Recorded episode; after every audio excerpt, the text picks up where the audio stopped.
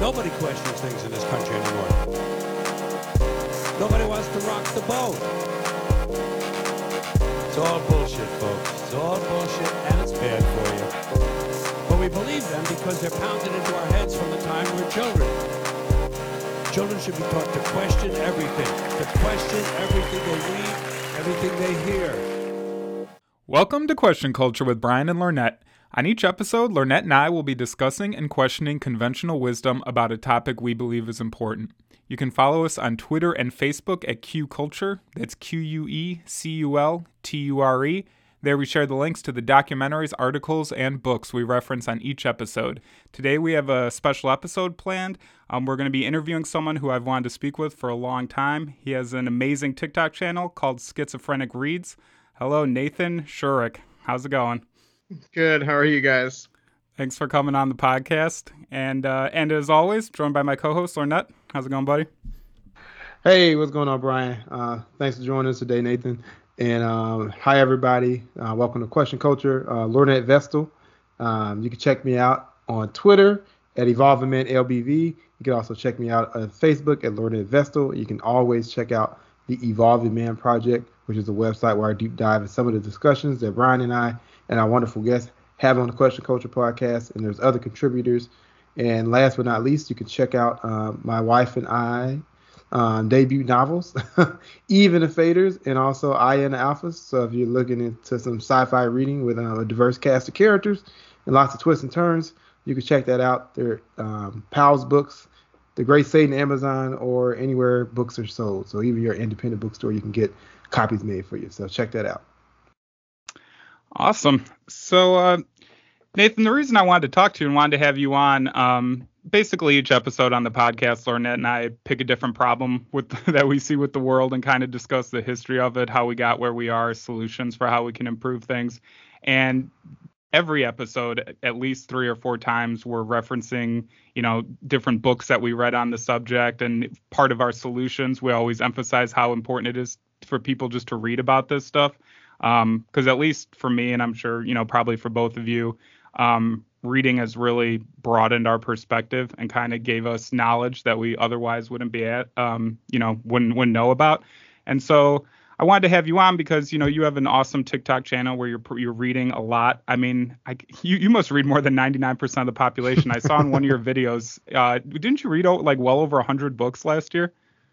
Yeah, I think last year was like 135, and the year before was like 145. Holy shit! it's almost intimidating talking to you with the wealth of knowledge that noggin of yours. How the um, hell do you find the time? yeah, right. Um, for me, I I live with schizophrenia, so I'm disabled, so I have a lot of free time. I don't work like a traditional job, so for me, reading kind of is my job. Um, and so I it's just something I've I've loved doing and and it helps me spend my time in a really healthy way because reading can be like solitary and calming and so for me I just love to relax as, as much as possible and reading fills my time and uh, it doesn't always emotionally help me with some of the stuff that I'm reading. It can be kind of depressing but um, I do just kind of have like a voracious appetite to learn and so it just it's something that just never stops for me. Like I'm always wanting to pick up the next book have you uh have you always been reading that much like your whole life or was that something you picked up a little bit later on in life?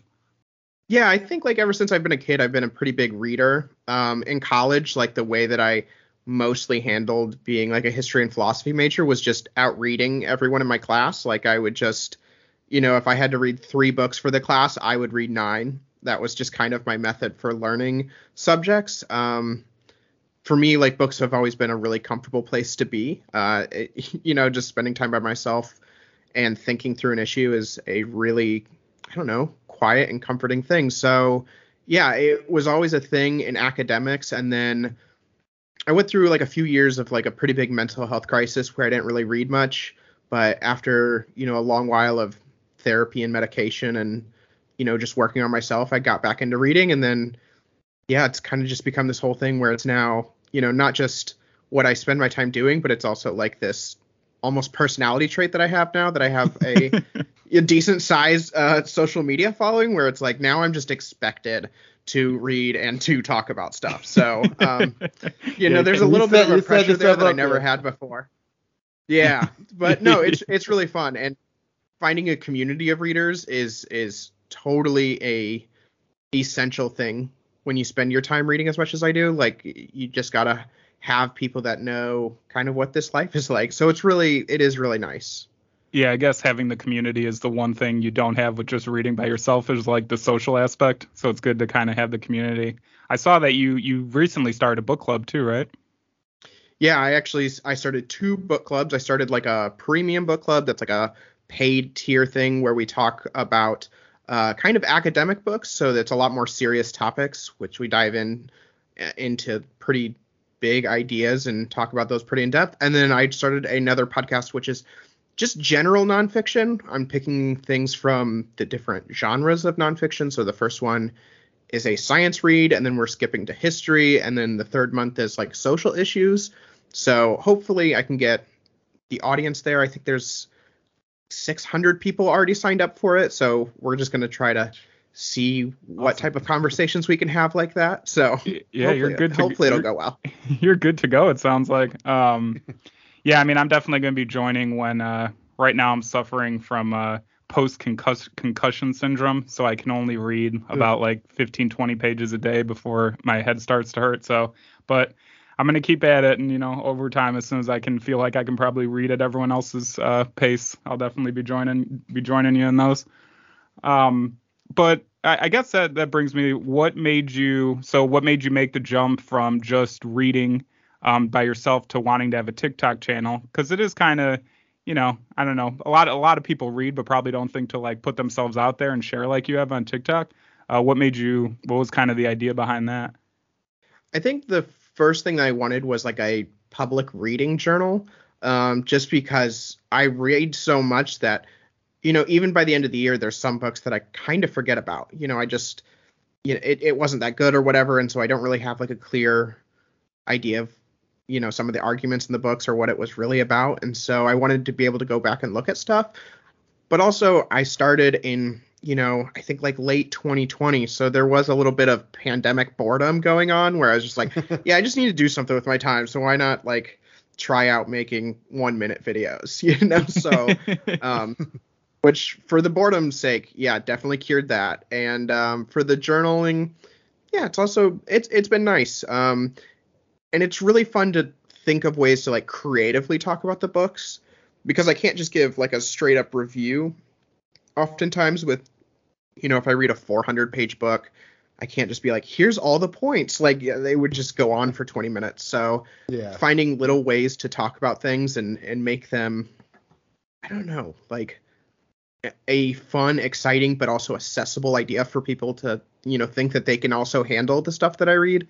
Because a lot of people just find nonfiction to be totally intimidating. Like they they just don't want to pick it up because they think it's too difficult. And one of like the main objectives that I now have for my page is to like help people realize like yeah the stuff that I read you can also read like I don't I don't have some special skill or some special talent I just one I have more time so you probably can't read as much as I do but you can definitely read the books that I do Well, so I wanted to ask you about that because that's honestly what really drew me to your page. Because there's a lot of people on TikTok promoting, you know, different types of books, but what really gravitated me towards your page was that you mostly talk about nonfiction. And I also love and lean toward more towards reading nonfiction. Um, but I find that you know we're we're pretty rare nonfiction readers. I feel like overwhelmingly majority of people who read read fiction. So I was just kind of curious. I mean, I know why I, why I'm an interested in nonfiction book, but I was kind of interested. What why do you? I mean, uh, first of all, is that accurate that you would say you lean more towards nonfiction and read non more nonfiction? And if so, like why do you why do you think that is? Yeah it's definitely about every year it's like 80 80 to 85 percent of my books are nonfiction. So yeah it heavily skews nonfiction. And I think like for me it's just that I I like I can't stop learning. Like I just I have whatever it is in me that just wants to keep consuming subjects and sometimes they're similar subjects. Like I'll read you know two books kind of like that are related in some sense but then I'll want to skip to a whole other topic like I have a couple books on mushrooms that I really want to get to and then after that I might read on you know some like you know, how did conspiracy theories start in like the 1500s? Like just completely random things that I'm like, yeah, I'm interested in all of it. So yeah. I'm really trying to, I don't know, just let that part of me have room to explore. And, and books is kind of like the perfect method. Yeah, I kind of feel the same way. Like I feel with fiction or fantasy, there's a lot of different entertainment, you know, way avenues. You can see movies, you can play video games, you can read books. Where with nonfiction with actually learning something, I mean, you can certainly go online and read articles, but it's probably always best to, you know, read a book. and so yeah. I kind of, you know, kind of read a lot for the exact same reason. And I'm kind of, I don't know, I was curious if you do this. I usually have like three books going at once, because, and I don't know if that's good because I've noticed that I, I leave, you know, a lot of them like half finished, but. I kind of like that because then I have like you know a bunch of different topics. So if I'm you know not interested in in one that particular day, do you have multiple books going at once, or do you are you good at just reading through one at a time? I typically do two books at a time, just so I have the opportunity to like if I'm not really clicking with a book or it's just like taking longer than I want, I can switch it up and, and go for something else. Um, I do try to like rotate in audiobooks every once in a while just so you know, I have a different method for learning and I can be more mobile. Like if I want to, you know, spend a day going for walks and stuff, then I can just throw on an audiobook and keep learning. Or I think with books, I do try to stop myself from like over consuming a particular topic as as a way to like stop myself from like spiraling out into a you know a worthless dissertation in my head. so I'm like, I'll, I'll just go, I'll go topic to topic. That way, I'm always kind of, I don't know, it's that brain elasticity where I'm always just jumping from thing to thing, and um, I feel really comfortable there. And I think if I get too consumed, it often, you know, I don't know, my brain just kind of gets really obsessive with some stuff, and uh, having multiple books at the same time is like a great way to like stop that from happening. So that's a way to keep you from being overwhelmed. I'm, I'm assuming. Yeah, yeah. Because uh, I I would definitely have a tendency to like very comfortably be like, yeah, I'm gonna do like 45 books in a row on this single topic. Like I'm gonna become an armchair expert, and then I'm like, uh, no one needs that, and like no one needs you to do that. And actually, you would make all of your relationships worse if that's what you decide to do for the next like month of your life. So don't do it. Yeah, you never want to go too far down the rabbit hole. yeah, where, like, exactly. Relate to people. I, am not a, the biggest non, I mean, um, fiction reader, but I'm gonna uh, give a, a, shout out to fic- fiction because because I, I, am married to a, a, a lawyer slash writer who who loves fiction and has studied like African American literature and and had a has a was getting a PhD in English, so she's read a lot of fiction, far more than I have. Um, and, and yeah. But fiction, I, have been reading more fiction lately over the last couple years, and um, some of it's some of it's trash, but some of it's really interesting, and you can weave some ideas in there. And there's one fiction book that always like stuck out to me, and that was war that I didn't think was going to be good. I was just like, oh, let me. I just got it one day, and it was World War Z. Have you? Yeah, that that book was like be, way better than what it should have been. I've I've seen the movie. I haven't I haven't read the book. Oh, uh, the book is far superior to the movie. The movie just bullshit zombie action movie the move the book it kind of talks about all these random like political and social economic things and like you know human trafficking organs harvesting uh, international politics and it's all weaving into like these you know different reports about different people and how they fought the zombie the World War Z, and it's, it's a really really good book. It's um so there's some good fiction out there. So don't, yeah, don't, I don't yeah I don't want to come across like I'm hate nonfiction readers in any way. Like it's definitely cool, and you can have awesome you know even in made up things there's there's truth to be found in there. So I don't want to come across like I'm hating nonfiction. I know I I've I've I've said pretty publicly like my greatest jealousy with all my book friends is like how good they are at reading fiction. Like I, I wish I like I wish I could kind of let my brain enjoy consuming fiction the same way I do nonfiction. I just for some reason I can't. But no, I am so jealous of you know I have friends that they're like, yeah, I've I've read like 30 fiction books this month, and I'm like, that's that's awesome. Like I I want to do that. Yeah. yeah, didn't didn't mean to throw shade at the fiction readers. I just feel like people who read yeah. nonfiction is so much rarer, so it's like fun oh, to yeah. see. But um while we're throwing shade at, at certain types of books, yeah, um, yeah. I wanted to ask you about because I th- I think it was just in one one of your TikToks you briefly mentioned it, but it was kind of about self help help books. That's maybe, it was funny. It was funny. and maybe not. Yeah, always... I. Go ahead. No, I I make an occasional video on it. About once a month, I'll I'll talk shit about self help books, and then I won't do it for a while, just so it like you know the conversation cools down. Um, just it it can get like the comment section can get pretty toxic pretty quickly if you're just constantly attacking something. So um yeah, no, I I I am an ardent opposition to self-help books because I think in every real sense like the ideology that they're mostly preaching is pretty toxic. I think almost all self-help books can be distilled into the concept that you are a more productive, better worker if you do these things.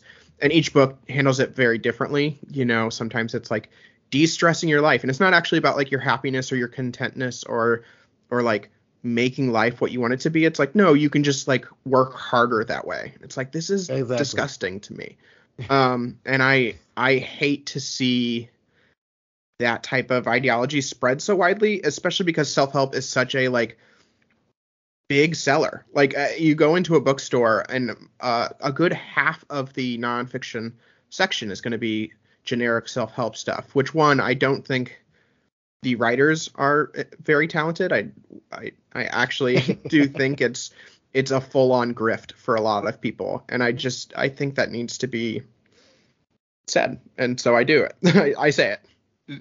Very well said. I could not agree more, and I kind of share the where I definitely share the kind of I see it as a grift and also to a grift on very vulnerable people. I mean, obviously exactly. people who are going out to the bookstore to the self improvement are clearly like, you know, wanting something out of life. And I find a lot of I agree with you that it's all very like you know grind culture and hustle and how to be like more productive rather than about you know being a happier more well-rounded person and it, it also a, a lot from the little bit I've read too. It's also very I don't know what the right word is, but it's very uh, just the, like the word you're looking for, Brian and, and Nathan, is, is bullshit. Yeah.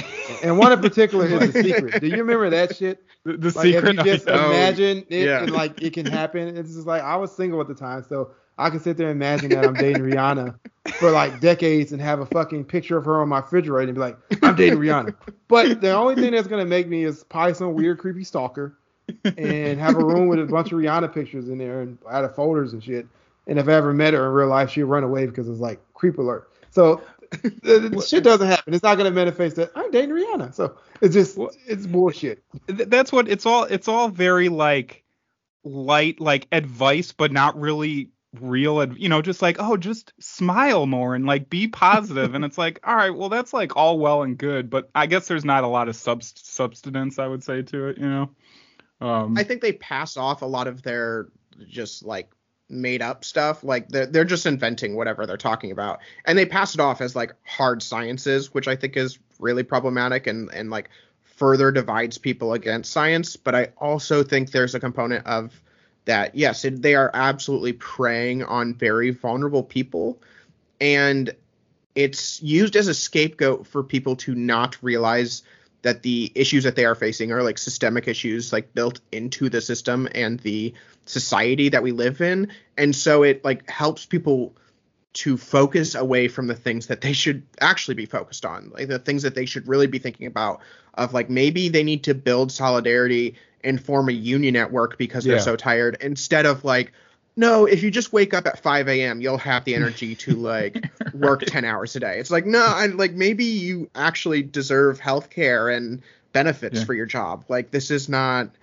this is not actually helpful. It's it's really sinister.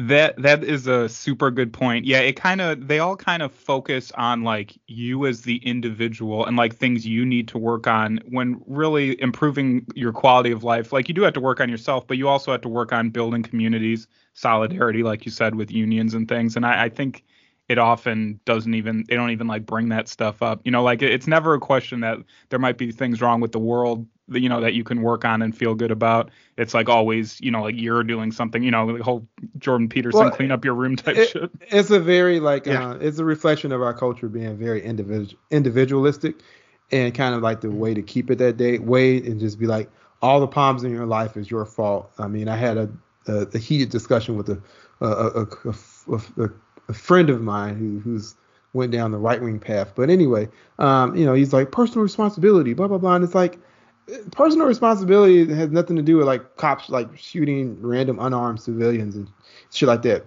Personal responsibility has nothing to do with you know uh, systemic racism or sexism. If, if like that's that's like someone who gets sexually assaulted, and like, well, what were you wearing? It's the it's the victim shaming, and it's kind of like this whole thing that America, this our society does is like every problem you see is an individual fault well, you know, you walk past a homeless person, and if you give a homeless person a couple of dollars, you know, and then more homeless people come up, and you know, unless you're like super, if you have under supply of money, which no one does, you can't give them all money, and even if the money you give them is not going to change the fact that they're still homeless, and then you know, just like, well, but that's just their problem, and you know, you you're not trying to help them enough, so it's like everything becomes just an individualized problem versus like maybe it's our society that allows so many people to be homeless, or allows our work to stress out stress us out to the point where we don't take breaks and we just have to work three or four jobs just to pay the rent because everything's an arm and a leg nowadays.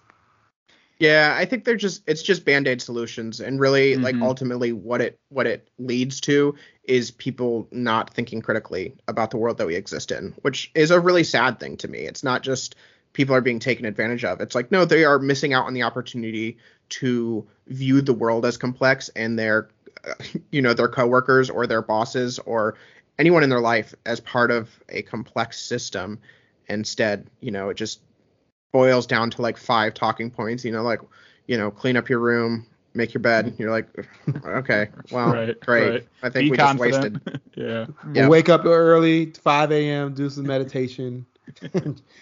Yeah. Go for a walk around your neighborhood.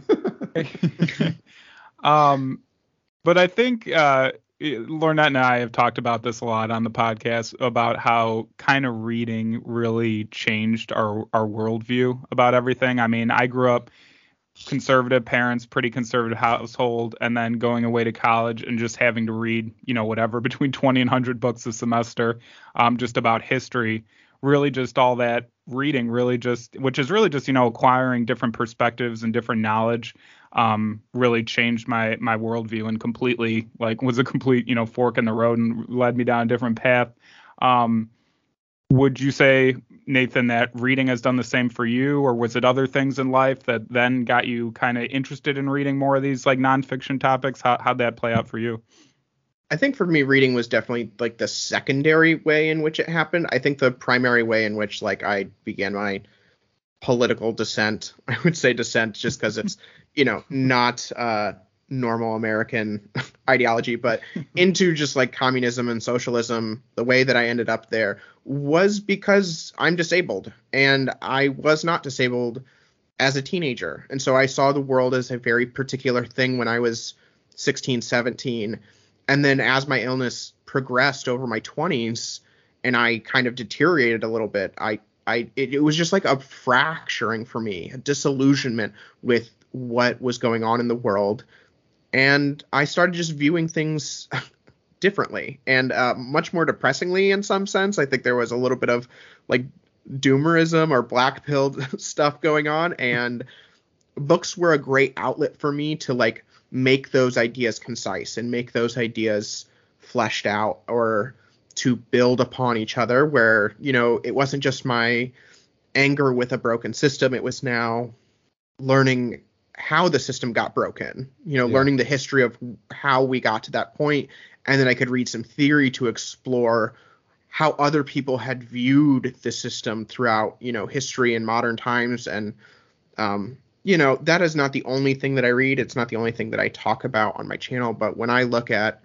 you know, where do I go from here and and if I, you know, start writing books, like that is absolutely like the the lane in which I will find myself in is letting books take me further along that line and just reinforce I don't what the fracture like how the fracturing happened. So I think for me definitely becoming disabled and schizophrenic uh, was radicalizing. And I think for a lot of disabled people, it also is. I just think the one of the issues is we just don't hear from disabled people that often Yeah. in society. Um, like unless they have a platform like mine, or you know bigger or smaller, whatever, we just don't hear from disabled people because they are they are literally not present. They are not. They are often not in the workforce. They are often not in a lot of social circles, and so it's the ultimately forgotten about group. And um, yeah, that's what I'm trying to secretly use my TikTok for. I am I'm definitely like promoting books that I like, but like underneath it all, and you'll find it uh, like every few videos where it's like, yeah, this is a great book. Also, we need a revolution. You know, like that's that's really where it's it kind of is. And like even simple as something as simple as like the posters that I have in the backgrounds of my videos, like those are all like propaganda posters. Like and I like I'll readily admit that. So, you know, I'm subtly and not so subtly trying to push a political message with the stuff that I do. So a couple things I wanted to ask you about that. First, um, you have a poster behind you in a lot of your videos that I love, and I almost like want to get a tattoo of it. And it's like a book opening, and it has like a sunrise with like a face above it. Do you know what that's from or where you got that? Yeah, it's a um it's a 1950s Russian propaganda poster and it just means uh, education and knowledge for all and that's when uh, the USSR um made education free for everyone. And that was like what went along with it. Awesome. I'm definitely gonna have to. Uh, I was really like thinking about like, man, that would be a good tattoo because I'm like trying to, you know, it's hard to put like thoughts about like the importance of knowledge and stuff. And so yeah, I really like that one. Um, but kind of um more with about because I love you know what you're doing about you know promoting um you know just kind of shedding light on on disabled people and what they had to deal with. And I do think uh schizophrenia is definitely I mean, myself included, I would say a majority of the population knows nothing about it. I mean, we hear the word schizophrenia, and you know, I think the like general public picture is that like, you know, you're scared that like people are out to get you. But um, could do you mind? I mean, if you don't want to, that's fine. But if you want to just talk a little bit about, I'd be Yeah. interested. What would you, you know, like with schizophrenia specifically, w- like. I guess I'm asking, like, what do you want most people to know about, you know, people who are schizophrenic, and you know what we can do to kind of, you know, improve the the, the situation for people who have schizophrenia. Yeah. I think just about the illness in general, I think people should realize it's a very complex illness. It has, uh, unlike a lot of other illnesses, you know, like depression would manifest itself in like, let's say like three or four symptoms typically. Schizophrenia has like 15 to 16 symptoms. Like the, it's a wide gamut of what it does to a person, and not just Yeah. cognitively with like hallucinations and delusions, but also like how it affects your body and how it affects your ability to organize and how it affects your ability to uh, have a clean house. Like it's kind of an all-encompassing illness. Um, so yeah, I think like viewing it complexly is a really important thing. But also, I think the ways in which schizophrenia exists within society are kind of predetermined, and, and I think they're based on societal failures towards Yeah. disabled people and towards mentally ill people like the idea that we have about schizophrenics being homeless and and ending up in prison and being violent these are all things that are just culturally reinforced through the media and they are things that happen because of the failings of of not having healthcare of not having social safety nets of not having you know public education for Yeah. first but I, I think I think that's one of the things that I I am also trying to do with my page is just show people uh, I'm a schizophrenic like I'm a I'm a pretty normal dude that you you might want to go grab a cup of coffee with and talk to you know about a book or a movie or a podcast or whatever. Like I'm there's nothing about me that I think screams exceptional or crazy or any of those types of things.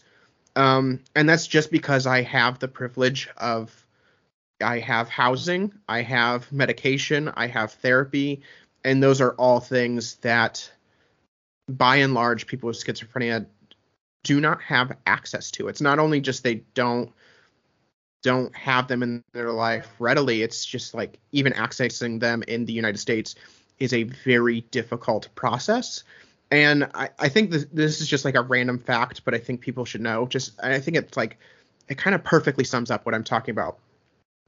People with schizophrenia that do end up in the prison system, the largest reason they end up in the prison system, and they are there for a long time, uh, is because yeah. of trespassing. It's not because of violent crimes.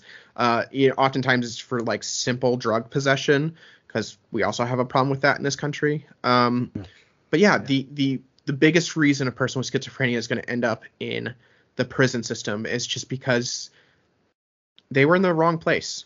like, mm-hmm. and it's not a sinister thing. They weren't robbing a business. It's like, no, they were probably out for a walk, which is like a really therapeutic thing. And they were probably trying to escape the voices in their head, or they were probably unsure of where they were in the moment, which can it definitely happen. And, um, you know, that's, I don't think anyone would think like, oh yeah, we need to lock up 10,000 people for trespassing, uh, especially right. people that have been, I mean, incredibly neglected by the system, and yet we do. Well, yeah. yet, yet we do, and therefore people with schizophrenia have this.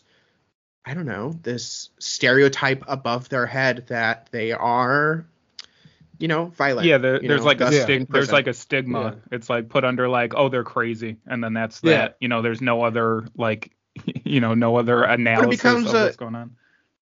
It becomes a self fulfilling prophecy. Like you mm-hmm. view them as an undeserving group, and mm-hmm. therefore then you do not help them and um, that's just that's not the reality of the situation and I, I one of the things i want to stress most to people is i'm not an exceptional case i have exceptional um, care i have exceptional resources but my life story should not be like in a fair system i would not be exceptional and that's exactly.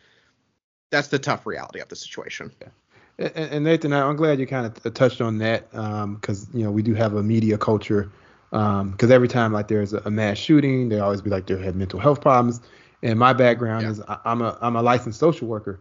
So and and I, have have family members in who's dealt with uh, mental illness. Hell, I've I've dealt with it um, myself as a, um, a former ward of the state and and veteran. So talk about getting traumatized multiple ways um, by society. Um, and, and it's a way we kind of disregard that or kind of create these stereotypes around those things. Um, and then on top of that, when you talk about individuals with disabilities who are not part of the workforce, first off, there are people who with disabilities are part of the workforce, but then there's a whole range of people who are not part of the workforce because of their disability. And because we live in a society where the only way you are a productive member of society is if you're out making money for someone else.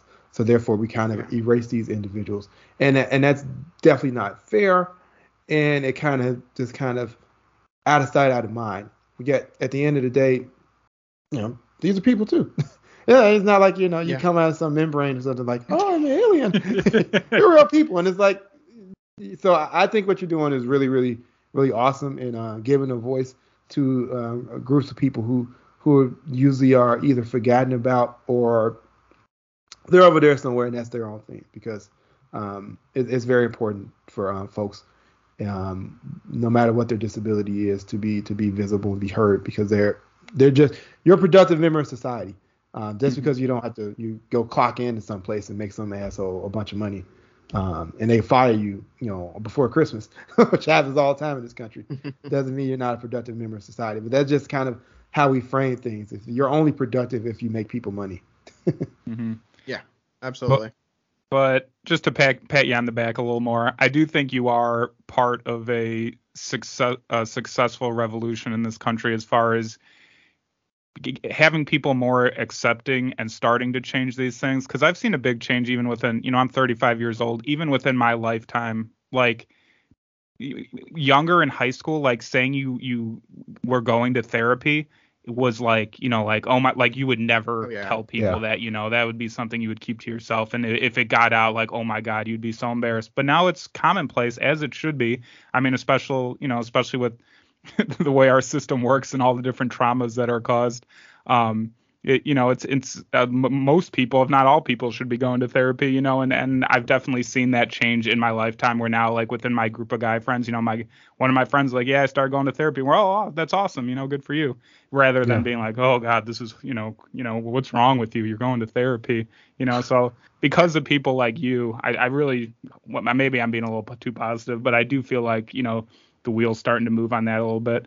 Um, but you, you mentioned that, that going through this kind of radicalized you. Was it just dealing with dealing with the system as far as the medical institutions, or dealing Yeah. with how people you know treated you? What was kind of the radicalizing part about that?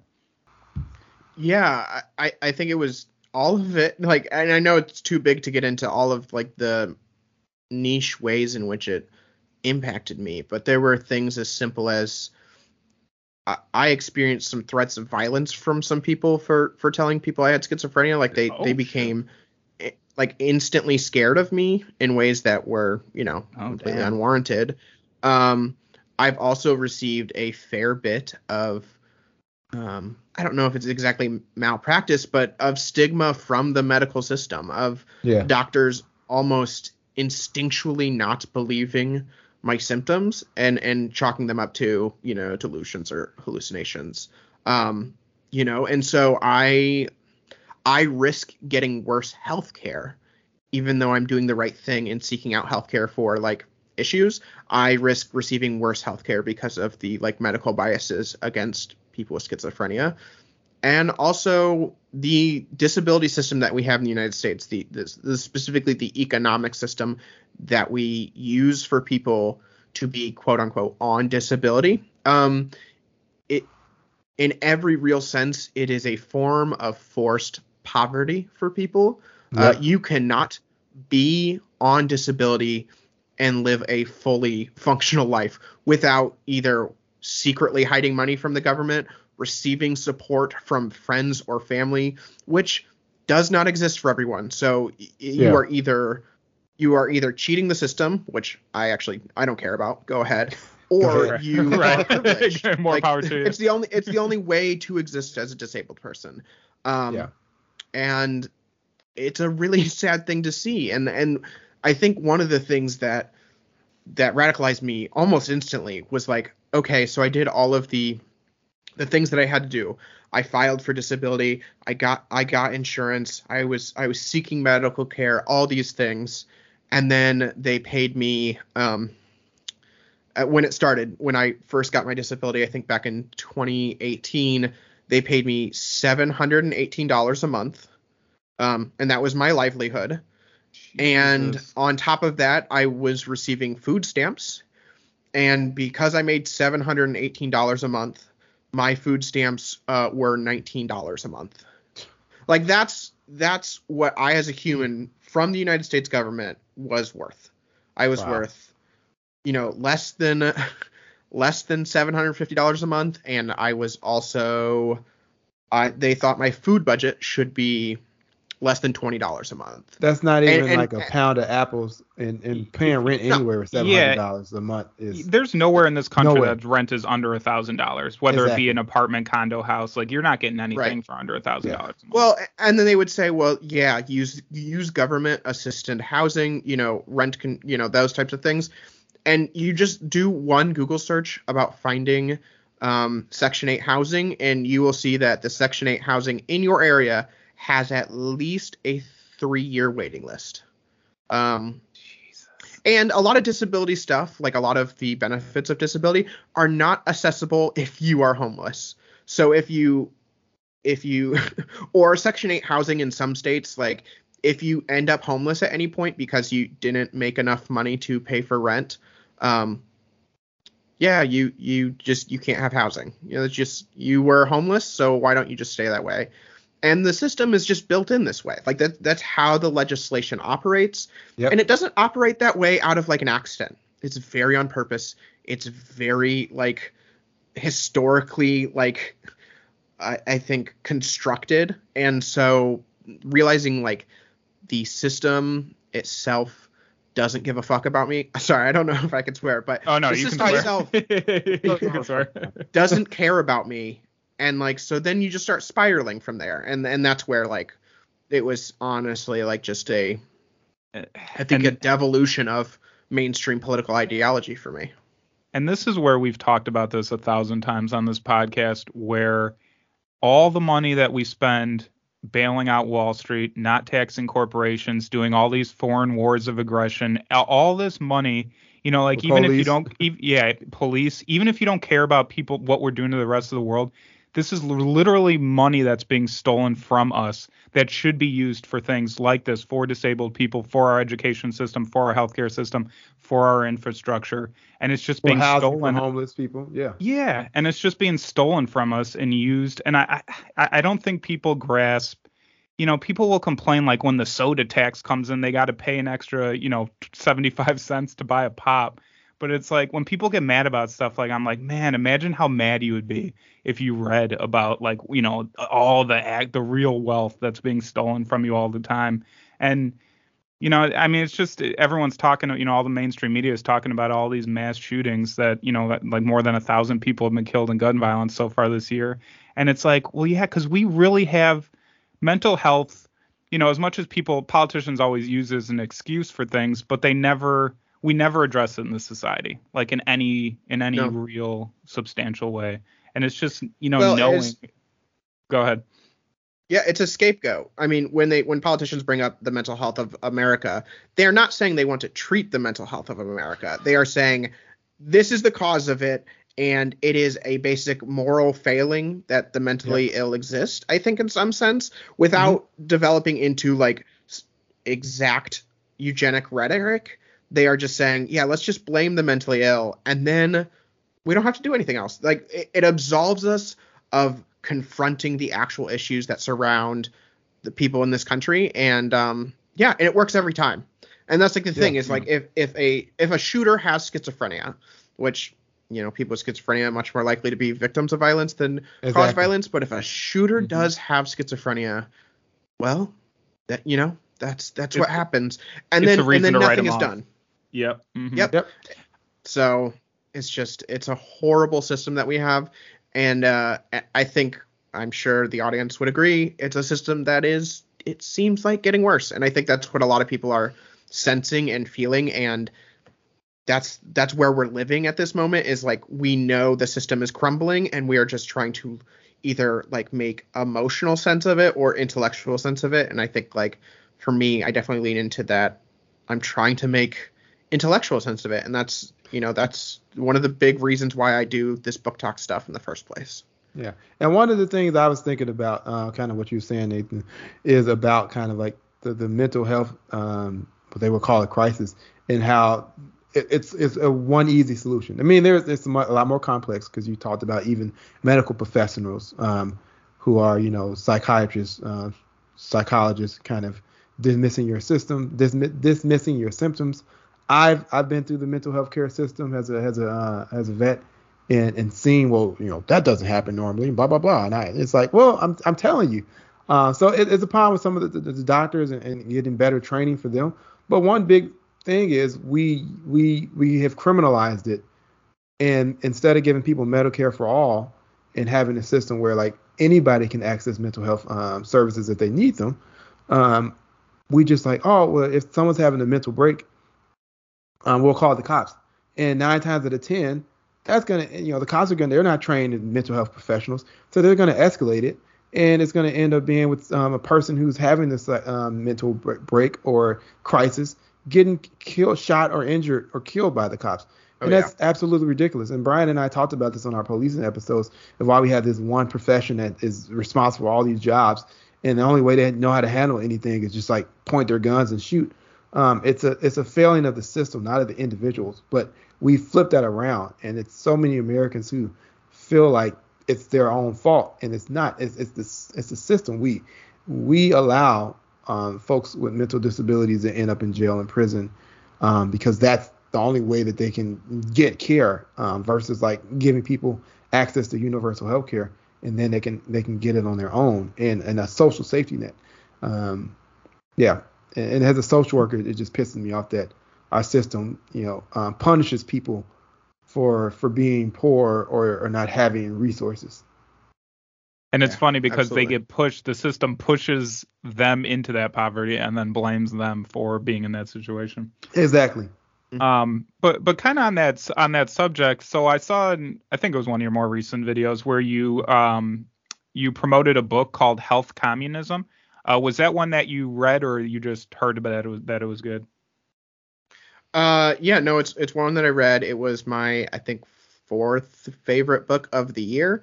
Um, it's from the authors are from the Death Panel podcast, which is a, a healthcare uh, or health policy podcast. Um, I just heard that's really and they good. wrote this.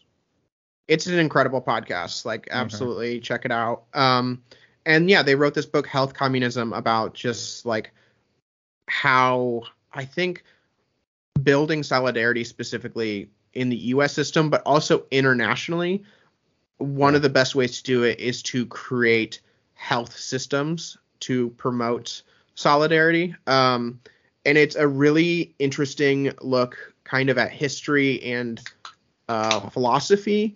Uh, it's it's absolutely essential. It's a it's a dense read. I will warn people. Um, people might have to take a little bit of extra time working through this book, but it is riveting and it is incredibly important. Okay, so kind of, I mean, I did once I saw your video, I added it to my. What, where does, did they use the term communism in the title as far as referencing building solidarity and kind of, you know, a mass, I, I guess, just a new kind of social system to support like a new form of Medicare? Is that kind of why communism was in the title?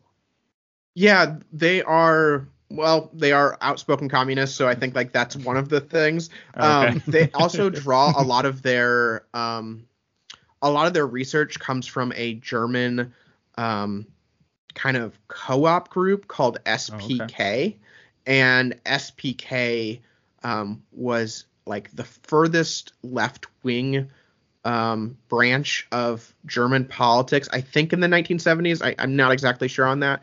And so a lot of the things that they draw from in this book, as far as research goes, are things from uh, this group who um, talked about like health communism is a quote from uh, this group in Germany. So I think that's where the title comes from. And then it's also just a really catchy, uh, good title to throw Yeah. on something because I think it, it conveys Yeah. the ideas that you're trying to come ac- or like put across uh, pretty quickly. Yeah.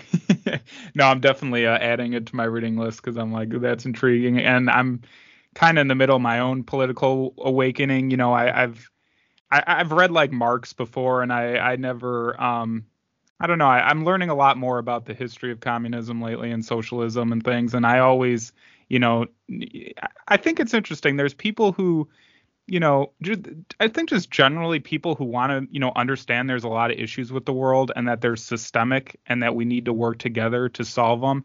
And so you might fall under all these different, you know, some people, you know, might not have read Lenin or like different things, but it, you know, we're kind of all coming together that like, hey, shit's really fucked up. We need to improve things. And so, and Yeah. you know, and yeah, so it's, um, but another book that you brought up that I did read that I just wanted to hear your opinion about because I thought it was absolutely fantastic um, was the book about the Vietnam War called Kill Everything That Moves. I saw on your channel that you you know you recommended it. Um, what what did you think about the book? What what did you like about it that made you recommend it?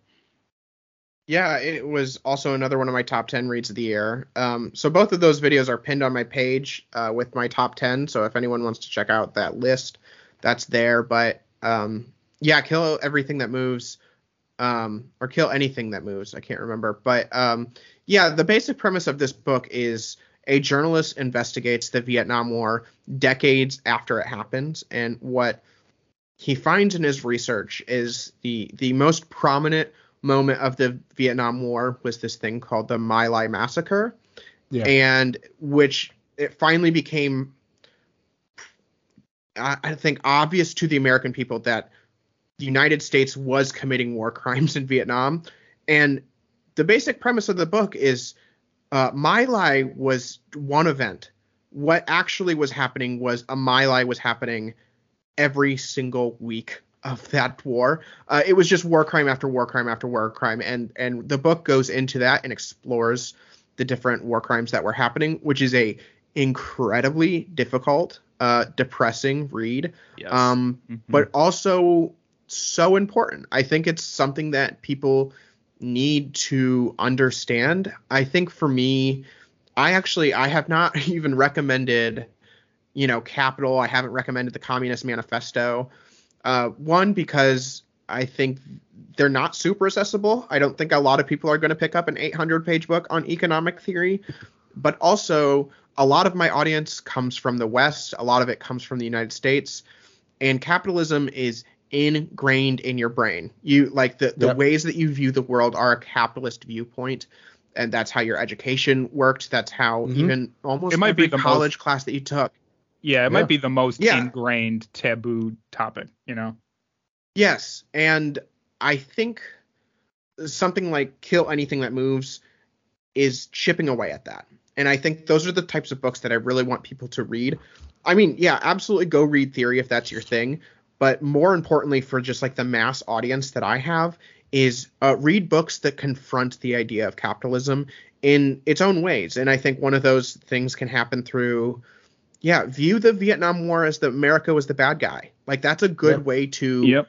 chip away at your con like your connotations of how America has existed. And um, another really good book is The End of the Myth by Greg Grandin, which is a book about viewing the United States as not this country that was born out of some great political minds and you know it you know got to where it was. It's like no, it built an empire.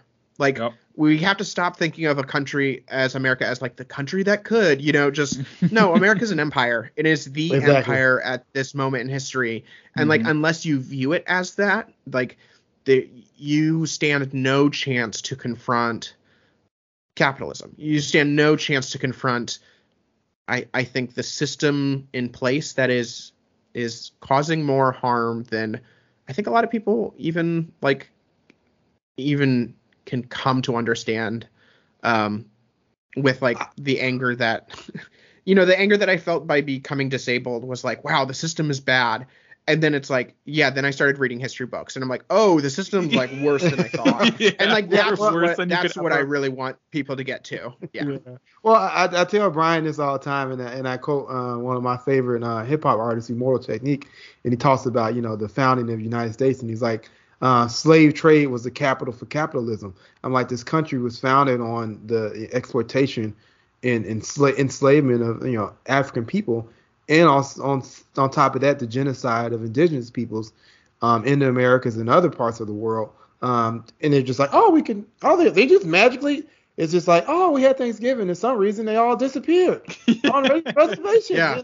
And, and all these black people are poor, but they just don't work hard enough. That they're just lazy. That's why. The, whole, and, and we see the reactionary forces are trying to like, you know, prevent that history from being being out there. As you see that asshole in Florida, Ron DeSantis, who the liberals were like, he's just a moron. No, he's a dangerous asshole. He's not a moron. He knows exactly what he's doing, but he just banned like teaching of African American history. So like you're literally banning American history. That's like saying we can't teach indigenous history in this country. It's like the Native American. This is like it's part of the. They're part of the. They're still here. It's still indigenous people here. Still Yeah. black people here. Still it was white. people. dangerous. Yeah, it's, it's Yeah. dangerous to like promote any ideology that isn't the white Eurocentric ideology because because every other ideology like has confrontations with the system and uh, Yep. if you have Mhm. confrontations with the system, it's not that far. It's not that long before you start spiraling into you critically thinking about an issue and and so yeah of course we're always gonna as a country we're always gonna stamp down that type of Mhm. stuff you know and that's why you see as far like, as like the government's concerned.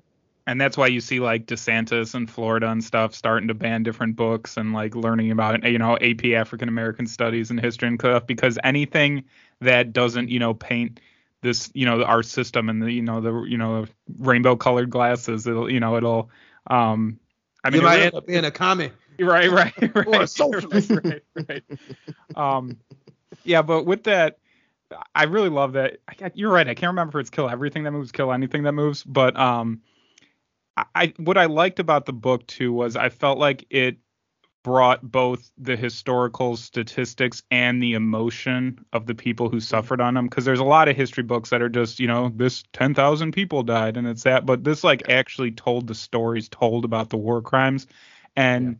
you know it, it takes a lot to make me cry. You know I grew up in the you know what we now call like toxic masculinity culture mention show any emotions. And so you know i'm not saying that as a flex. I'm just saying it's it takes a lot to make me cry. And i was reading you know a passage about you know what they did to a village and you know basically you know raping a girl girls killing them and, and i started to cry just from reading the book. And so it, it's highly emotional. And it like you said it does a great job of like yeah like america's not this you know we people like to portray it's like either you know it's good or it's bad but like there's america has been millions and millions of different people doing different things and we need to take off the rose colored glasses and realize that i mean honestly from where i'm standing i don't know what you guys think but besides world war ii i think the united states was probably on the wrong side of history in every single war we've ever been in. I mean all all our other wars were like wars of imperial empire building power you know so it's it's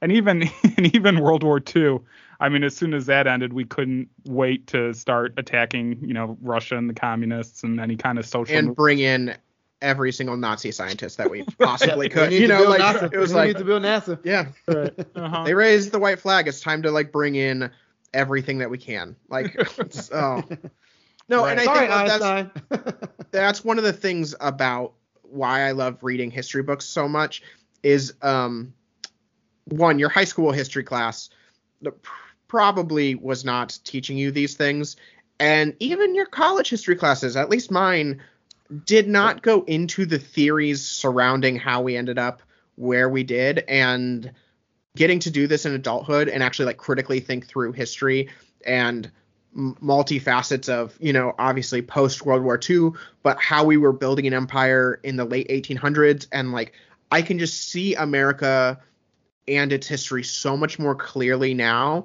than I ever did when I was taking college classes, uh, which is a, I mean, I, self-directed research. I can't can't say enough good things about it. I guess.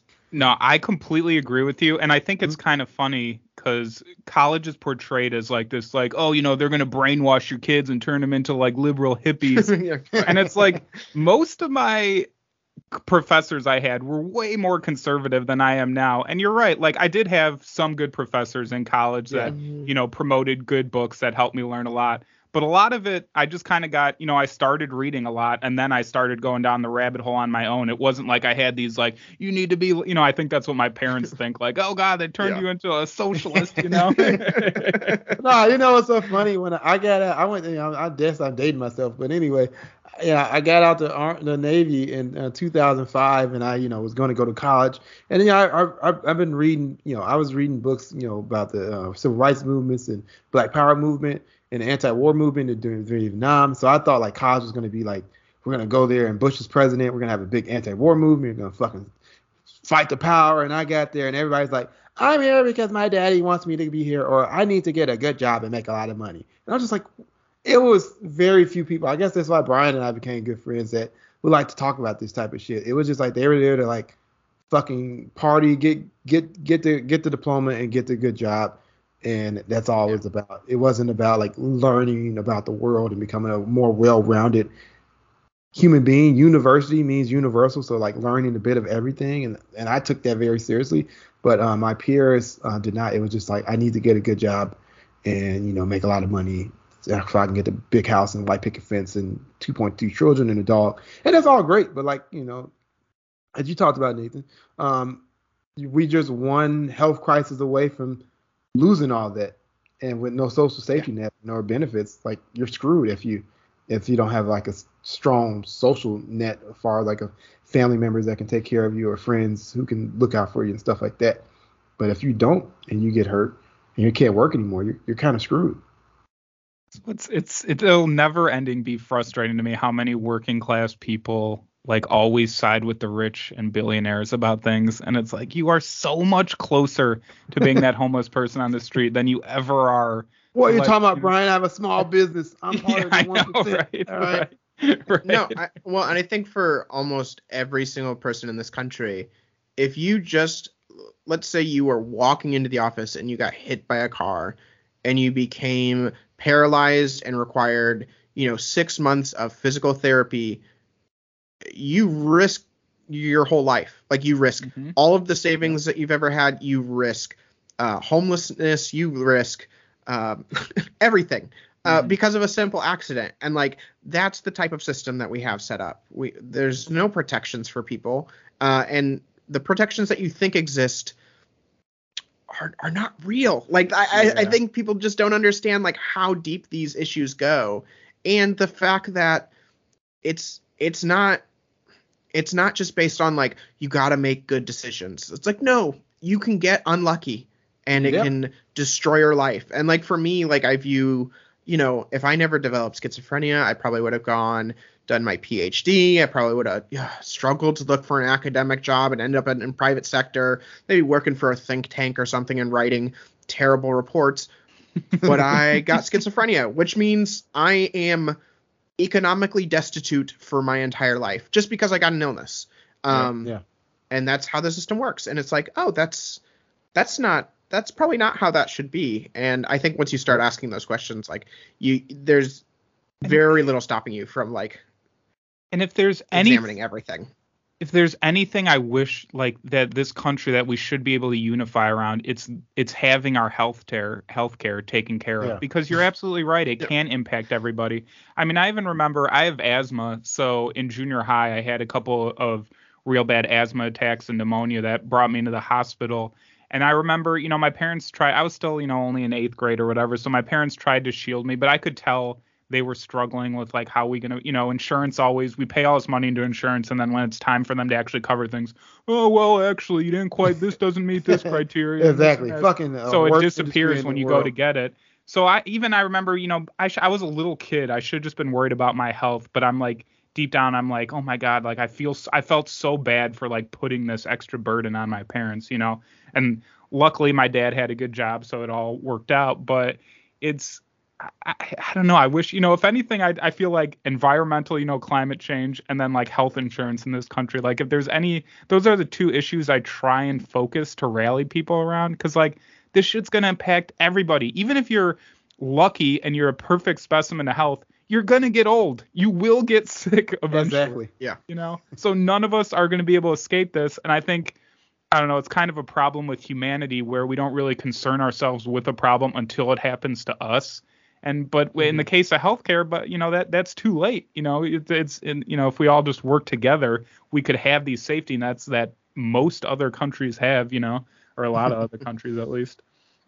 Um but uh so kind of switching subjects a little bit um one of my favorite videos that you did you went to barnes and noble and you were talking just about the different sections in the books you pitch up, you know you, you were picking up and you were like everything in this section on russia is propaganda I remember that one. and then you like moved on and i wanted to ask you because i fucking loved it. it made me laugh and you're absolutely right because i've during christmas when i was in barnes and noble i went and i thought the exact same the whole like current affairs for the most part in barnes and noble is like maybe one in a hundred books will be good but mm-hmm. um how did you because i get this question asked a lot where it's like well how do you you know identify what's propaganda? And i've always had a little bit of trouble answering that because i feel like for me it's like well i've because of how much i've read i've developed this like kind of general understanding. And i know if something comes with like a new idea and then doesn't back it up i'm like okay this is kind of and you kind of start learning like the key talking points of propaganda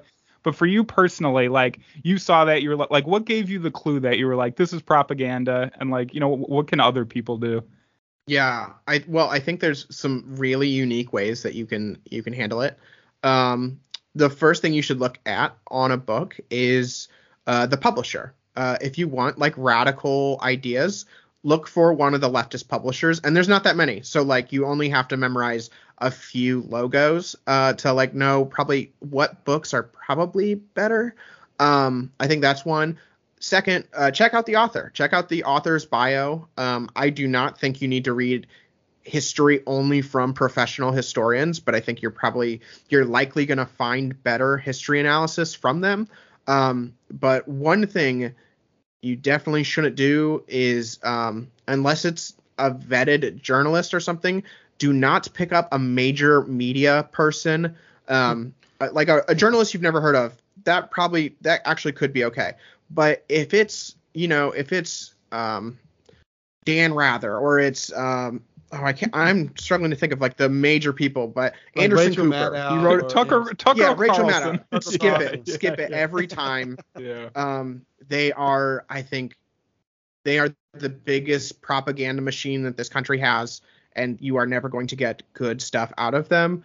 and then also, um, I think learning some of the colleges and learning some of the programs, like you know, like every once in a while, there's like this new uh, University of Austin, Texas thing that they're like starting this new uh, like right wing academic program. And there's like things like that. Like you can learn institutions that you should absolutely avoid. If someone works for a think tank in this country and is writing international policy do not read that book. Like that is mm-hmm. not stuff that you should be learning because it it it literally comes from the state department and in some way. So like I, I think those are just ways to critically view like even the smallest things about you know who's blurbing the book. If it's someone that you like have learned across the way to avoid and they're blurbing the book which blurbing the book just means like they've got a quote on the front or the back um endorsing the book yeah avoid that book too. Um you know yeah anderson cooper is not going to endorse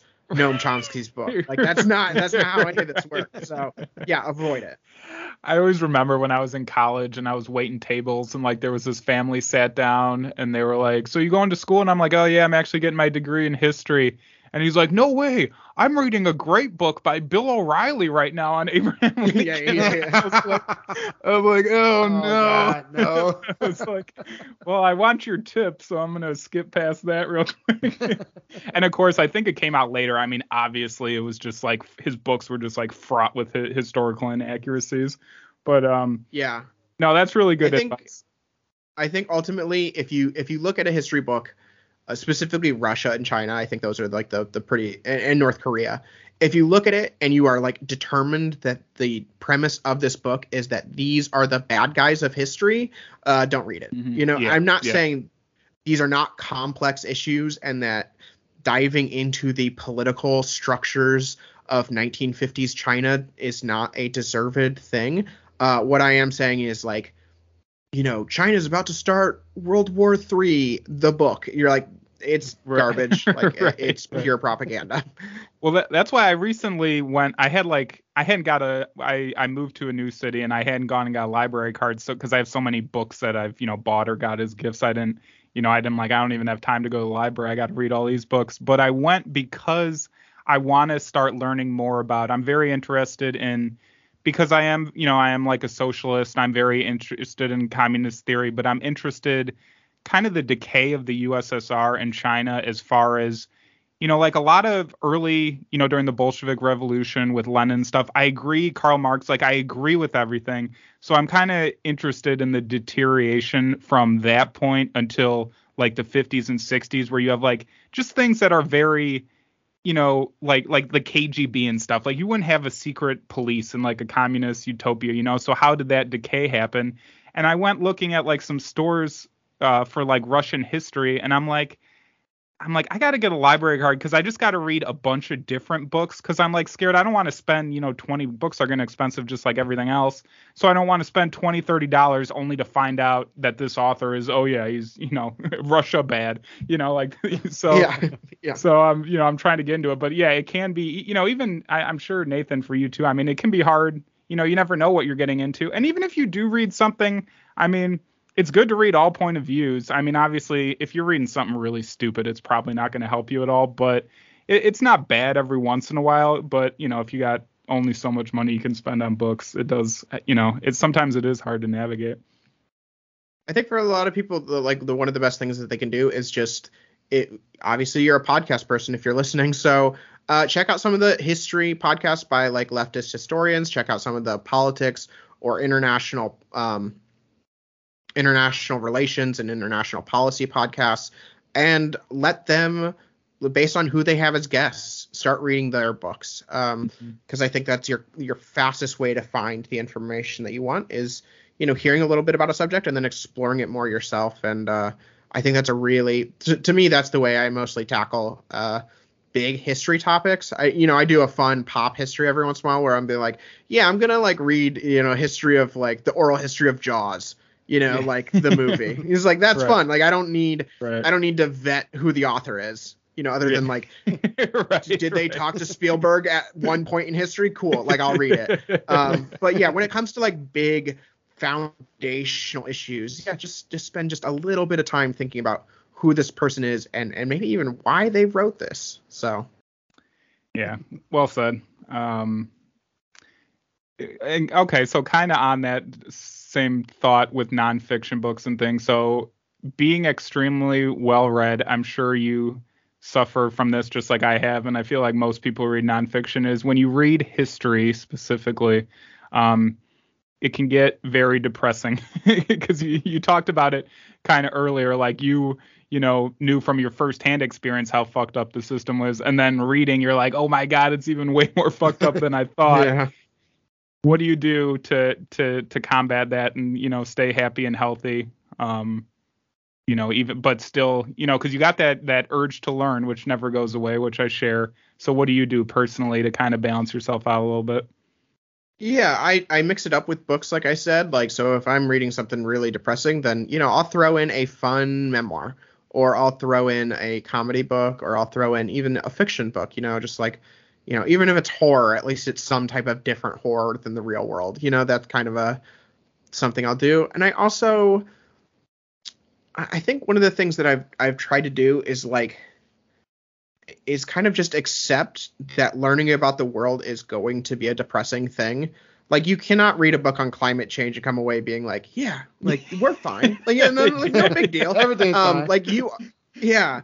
Um, but that depression, I think there's a difference between like, um, hopelessness and a, a I- think a kind of realism. I think these are like very different things. I don't think it's it's good to have like hope in the system, and so, um, but I do think it's good to have hope in building communities and hope in your friendships and and getting a lot of what you want in your life from those types of things. You know, like the books I'm going to read are always going to depress me and I have to realize like that's okay. Like I just Mhm. accept that as as now part of, you know, what I do and I think looking at hope in a different lens and hope does not have to be a illogical thing. Hope can be a um a way to critically view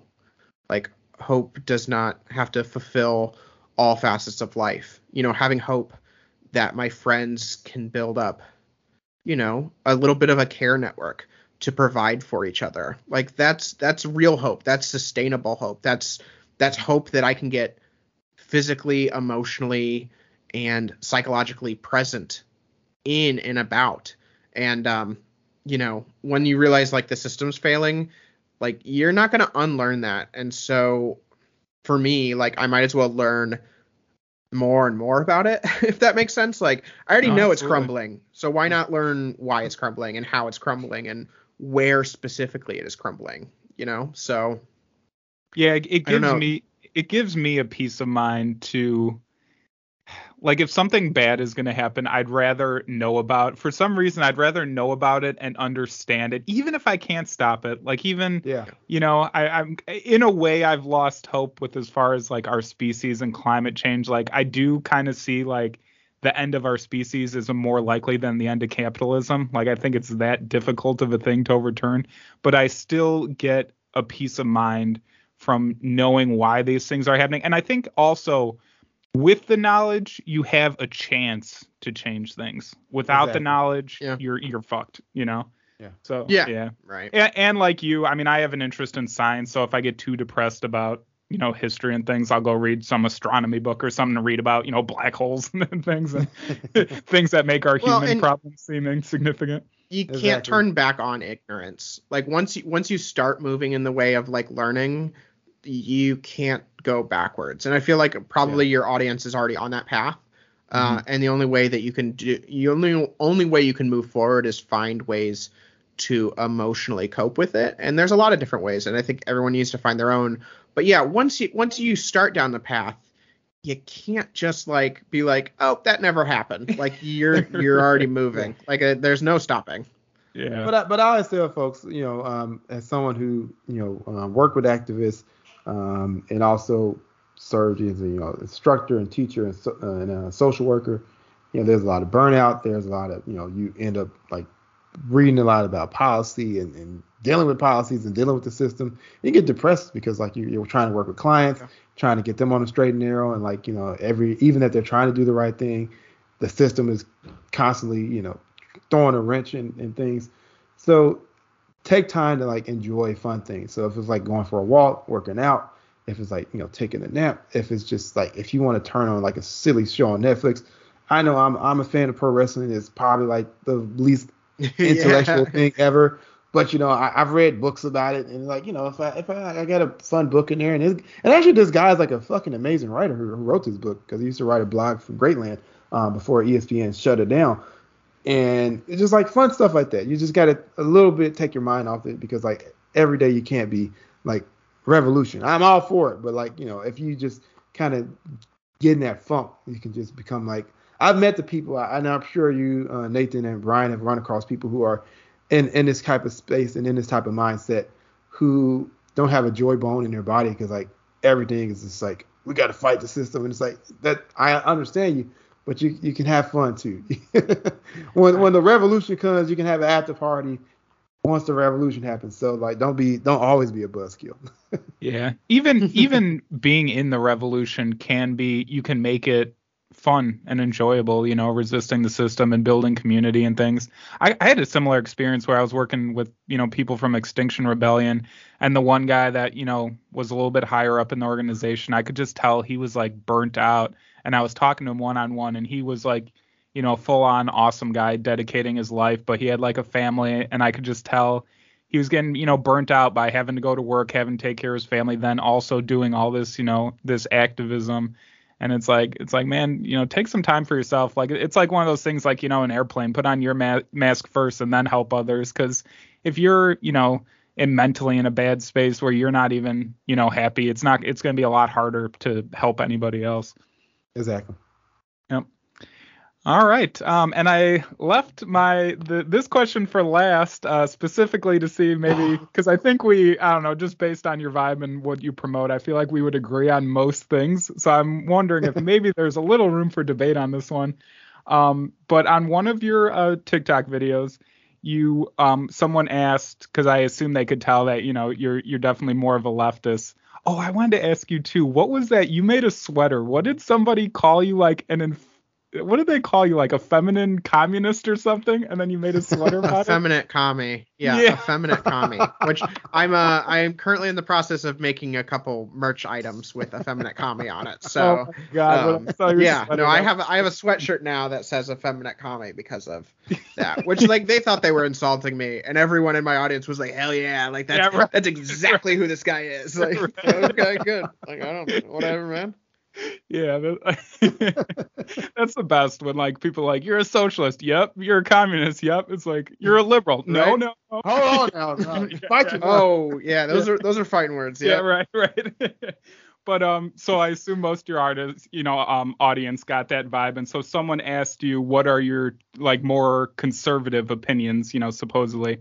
Uh, your first one, I mean, I agree with 100%. Alcohol is not good for you, and it is kind of, you know, insane how socially. Like I was talking with my wife mm-hmm. recently about how it's so weird in college. It's like socially acceptable to become an alcoholic, you know, but then like Oh, once yeah. that ends, Yeah. then it's not socially acceptable anymore, you know. And it's just and ins- it's just like it's not even socially acceptable. It's like socially expected. Yes, like you're exactly. you're weird in college if you're not blacked out like at least once a month, which is like that's an insane way to view your health and Yes. education systems and your life. Like that, I I I can't comprehend it, it. it, it's just weird how like al- in mainstream society alcohol is like the only drug that got this like special designation because like i was talking with this about a friend we had had we had went to a birthday party and it was the next morning and I had to go to my wife's family who they're all Irish and they're all heavy drinkers and I was hungover and I was like I don't really want to go they're going to pressure me to drink and I'm like this is the only drug like, what if cocaine was like this? What if I showed up to the party, my nose was bleeding, and I was like, oh god, I was doing lines all, and oh whatever, do more. Here's more lines, you know, like that would never happen with any other drug, but with alcohol, for some reason, it's like okay, and it's especially no. weird because like compared to some drugs like weed, like alcohol is insanely destructive. Oh, that's funny because I remember it being when I was a single guy. When I dated a girl and then I went on a date where like I told this date that I smoked weed and she like changed her whole vibe about me and like stopped Damn. fucking with me. And like we were at a bar drinking. I'm like, we're fucking having a drink. and then I dated another girl who's like, well, that's this is this is liquor. It's not it's not a drug. I'm like, it has ethanol oh, in it oh, that man. gets you drunk. That's yeah. a drug. It's also like your perception. yeah, it's wild. So that so that one, yeah. Uh, so yeah, alcohol, uh, bad for sure. But um, the other one you mentioned was that how democracy, how you see you. I mean, maybe I should let you say what you said on the video, but like that basically what you think it's hasn't really worked out all that well. Yeah, I well, uh, I don't mean democracy like little dem- like little d democracy like as the concept of like uh, how you can operate a system. I don't think democracy itself is uh, exactly the fault. I do think American democracy is absolutely inherently flawed. Um, I think it extends to my biggest issue and something that I I want to write about because obviously in TikTok I'm limited to three minutes, so I can't like explain the nuances of this position very well. But I think freedom is the most overrated thing that we talk about as a country. I think freedom is actually can only really be used in order to control a population. I think the ways that we have misconstrued the ideas of freedom in this country are ways that further push propaganda, that further push inequality. Um, freedom, it in its truest sense, is the free market in America, which I think we've all seen just how that is affecting us. Yeah. Um, and freedom allows for people to take advantage of you at every opportunity that they have. And so when I talk about like a democracy failing, it's that we have so kind of married these two concepts of yes, democracy, it, it's for everyone, and we all have the freedom. It's like that perfect alignment of those two issues is is why American democracy, like big D democracy, the system that we are in, it's failed. Like it, it doesn't work, uh, and it can't work. And I think the only way past it is obviously through some other system or it's through like total societal collapse. Um, because if we if we believe that we can just vote our way out uh, that's insane. Like it'll, it'll never work. It can't work in a capitalist system. All right no disagreement there. I agree with you 100% okay, okay. but yeah i think it's it's impossible. Well, one, I totally, me and Lornett were talking about doing an episode about freedom because it's kind of the mm-hmm. most misconstrued. It's like, you know, I believe in freedom. And it's like, well, freedom to do what? Like, like you're right. Yeah. Most of the time when people in the media are talking about it, it's freedom to enslave. It's, it's freedom to, you know, um, consume. You, yeah, consume to use people as much as possible. Um, and, well, and freedom, uh, sorry, freedom. The biggest thing freedom is responsible for is climate change. The idea that we have the freedom to choose and the freedom to consume as much as we can possibly consume is mm-hmm. the reason we are about to fuck up this world uh, yeah. uh, to irreparable in irreparable ways. Um, because yeah, we have the the companies have the freedom to make large cars that consume a ton of oil, and we have the freedom to drive them as much as we possibly want. And America. then the companies have the freedom to never be held accountable for any of their actions. And it's yeah. just kind of this revolving door. You can do it with every sector, but yeah, mm-hmm. it's it, the the the basic thing is freedom, and I think like that's actually like it in the American system. It is designed to harm the population more than it is to aid the population. couldn't agree more. And then back to the about the democracy aspect of it. In my eyes, it's impossible. You can't talk about real democracy without having economic democracy, aka workers controlling the means of production. Because in a capitalist system, money will always buy the means of control. In, in a capitalist mm-hmm. system, everything is for sale. So and you can buy everything, and that includes governments and elections and you know politicians. And so you can't really talk about like having a choice and people having a say if you stop short of economics. Because I've heard people say that too, like, oh, we just need to, you know, if we if we criminalize lobbying, everything will be fine. Eh, and I, while I agree that's a first, you know, good first step that we should outlaw, yeah. but in a capitalist system, that'll naturally be the gravitation. Because like it was, you know, it wasn't that way for a while, and then they slowly made more and more laws um, to allow it to happen. And because that's the the natural gravitation, because businesses, the bigger the business gets, the more power it has, the more influence it can buy, and that's why you know, I think that's what libertarians miss when they talk about like the just the government being evil. It's like, well, why is the government evil? It's corrupted because corporations and businesses buy and control it. So while it has the face of freedom and democracy, it's really the exact opposite. And you know, I don't know. At least in this point, it doesn't seem like that many people understand that concept yet. I have a perfect book recommendation for it, and it doesn't talk touch on all of these topics because it is only I think like 110 pages, but it is called Elite Capture by Olufemi Taiwo. Um, he's a theorist, philosopher, you know, kind of social thinker, and it is about how the powerful um, capture everything that they possibly can, and specifically around like language and rhetoric. And I think it's a really interesting way to view uh, politics because when you talk about something like freedom, the, the way that freedom is experienced in the United States is a bastardized concept of freedom. It's not actually like freedom to like exist within a space. It's like no, it's freedom to consume. But they want you to think that that is freedom. Like they have taken the language of freedom and changed it. And and like the same thing is true with when we talk about like health and wellness. Um, you know, we talk about like, wow, it's so good that people are going to therapy, like you said earlier. And you're like, yes, that is. But why why is everyone going to therapy now? Like, are they going to therapy to just like mm-hmm. simply cope with the system? And then who is benefiting from the fact that now 35 whatever million people are in therapy? It's like, oh, it's these big market companies that are actually collecting your data, like on every therapy session you have. It's like, no, it's it's it's a way to funnel power upwards and to funnel mm-hmm. any hope upwards. And elite capture is is like exactly this type of idea.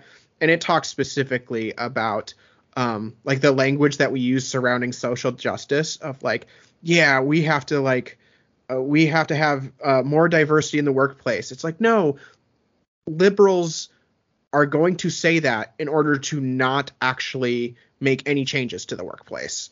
Like as long as the shareholders remain profitable, like that's the only thing that's important. And and sure you might put a couple women and black people on a committee, but you're yeah. not actually like threatening the power structures that created the problem in the first place. And and that's mm-hmm. what elite capture is all about. And I think when you expand that idea outwards and you'll be able to while you're reading it because it, it is one of those books that you can't you can't just like read and be like, oh, that was nice. It's like, no, you read that and then you are consumed with that ideology for the next like six months of your life. And and you start seeing it like that way. Like I see it within the mental health care system and the disability system of like, no, we've we've corrupted the language surrounding these things. Like one of the biggest things in the in in uh, the schizophrenia space is talking about well we need to use the correct language about schizophrenia. Can like can you call me a schizophrenic or do you have to refer to me as a person with schizophrenia?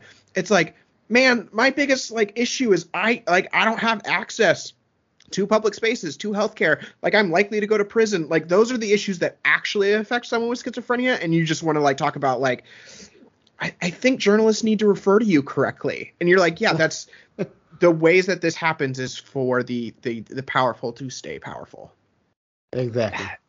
Yeah, that's been something that's been kind of irking me a little bit about and I don't know if it's so much people that are actually leftists or it's it's a kind of an image put on leftists, but like getting too lost in you know making sure the white right words are used for everything not that not that i'm saying you know i definitely we should definitely evolve more inclusive language absolutely but getting too obsessed with just making these band-aid fixes that don't actually change the power structure exactly. like you can you can waste you know so much time just and, and and and to be honest too language evolves so you'll change, you know, this word to mean something, and then by next year a different word will mean mean that instead, you know.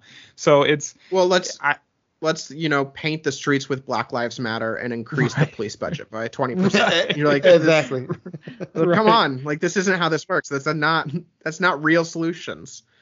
Right, right. But we oh put up a mural, all right, and we and we have a, a black yeah, yeah, yeah. So Black Lives do matter. See. oh man. Well, Nate, thank you so much for Nathan. I I so appreciate you coming on. I mean, I could pick your brain for hours and hours. Um, and anytime you want to come back, I you know I would love to have you because uh, man, just the wealth of knowledge should, you must have. I'd love to join in on like the actual research you guys do and do an episode. I'd love to just you know not be. I'd love to just like you know get the oh. full experience. That'd be fun sometime. Oh yeah, absolutely. Oh, join in on a regular episode rather than like an interview. Absolutely, dude. Anytime. Um, yeah. I think our next one we're doing Cop City. Have you heard about that in Atlanta? What's going oh, on? Oh, Atlanta. There? Yeah, uh-huh. that's a yeah. very big topic. Yeah. Yeah, yeah and it kind of is. It, it, we want to talk about it because it's kind of all encompassing in that it's got you know the police brutality aspect, it's got the environmental destruction aspect, it's got yeah. I mean, even international. International, yeah, because right. like you know the Israeli Defense Force is like there, and they basically they want a training ground. I mean, the fucked up thing about Cop City, the most fucked up thing is that basically the city of Atlanta is giving this to them in reaction to what happened in 2020. Like, yeah, exactly. Like it wasn't.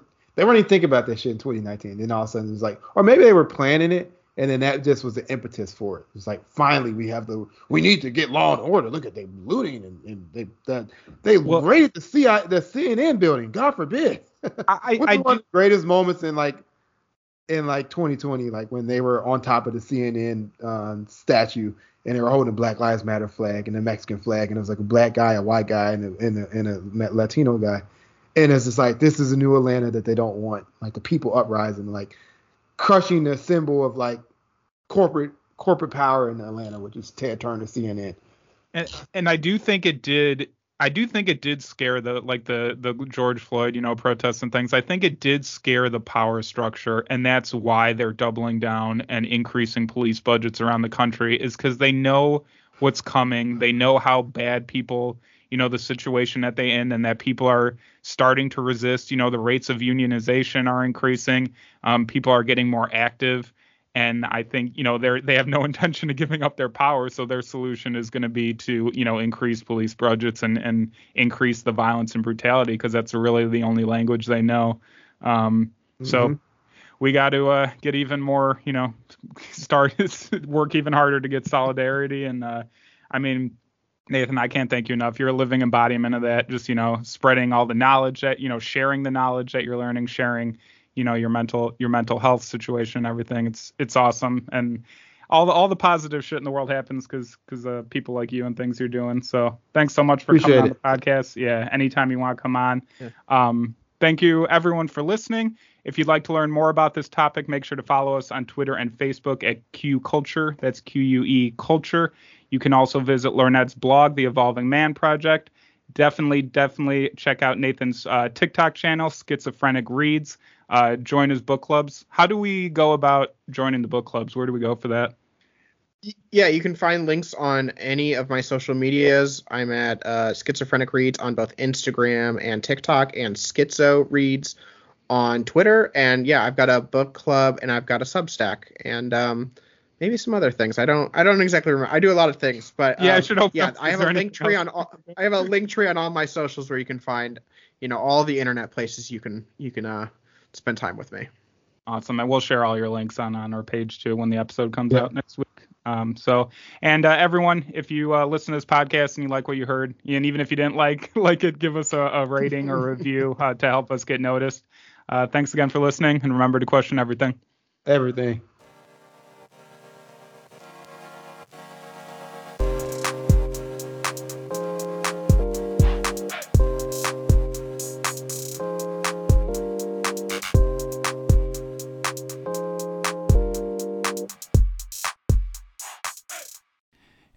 Views or opinions expressed on this podcast belong solely to Brian Lornett and their guests and do not represent those of people, institutions, or organizations that Brian Lornett and their guests may or may not be associated with in any professional or personal capacity unless explicitly stated.